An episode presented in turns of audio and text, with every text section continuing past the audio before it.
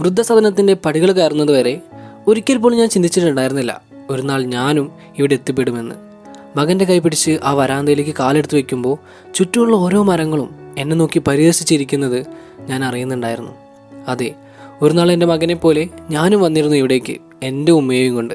പഠിച്ചു വലുതായി സ്വന്തം കാലിൽ നിൽക്കാൻ തുടങ്ങിയപ്പോൾ ഭാരമായി എന്ന് തോന്നിത്തുടങ്ങിയ എന്റെ ഉമ്മയെ ഉപേക്ഷിക്കാൻ. ഉപ്പ മരിച്ചപ്പോൾ പലരും ആട്ടി ഓടിച്ചിട്ടും തളരാതെ എന്നെ വളർത്തി വലുതാക്കി. എനിക്ക് വേണ്ടി രാവും പകലും വ്യത്യാസമില്ലാതെ കിട്ടുന്ന കാശിന് ജോലി ചെയ്ത് എന്നെ നല്ല നിലയിൽ പഠിപ്പിച്ചു.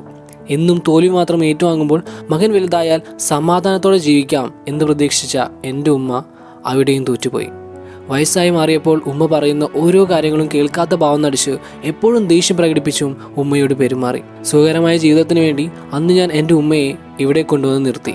അന്ന് എന്റെ ഉമ്മ ഇന്ന് ഞാൻ കയറിയ അതേ പടികൾ കയറിയപ്പോൾ വിതുമ്പുന്നത് ഞാൻ അറിഞ്ഞിട്ടും അറിയാത്ത ഭാവം നടിച്ചു. അവിടെ ഉമ്മാക്ക് എല്ലാം ശരിയാക്കി. കുറച്ച് ദിവസം ഇവിടെ നിൽക്കൂ എന്ന് പറഞ്ഞ് ഞാൻ തിരിച്ചു പോരുമ്പോൾ എന്റെ ഉമ്മ വേദനിക്കുന്ന ഹൃദയവും നിറഞ്ഞു നിൽക്കുന്ന കണ്ണുകളുമായി എന്നെ നോക്കുന്നുണ്ടായിരുന്നു. ഇന്ന് അതേ അവസ്ഥയാണ് എനിക്കും. എനിക്കുള്ള എല്ലാ കാര്യങ്ങളും ശരിയാക്കി എന്റെ മോൻ എന്നോട് പറഞ്ഞു. കുറച്ച് ദിവസം ഇവിടെ നിൽക്കൂ.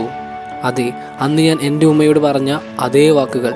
എനിക്ക് വേണ്ടി ജീവിച്ച് എന്നെ ജീവിക്കാൻ പഠിപ്പിച്ച എന്റെ ഉമ്മയെ ഞാൻ ഉപേക്ഷിച്ചു. മകന് വേണ്ടി ജീവിച്ച എന്നെ എന്റെ മകനും ഉപേക്ഷിച്ചു.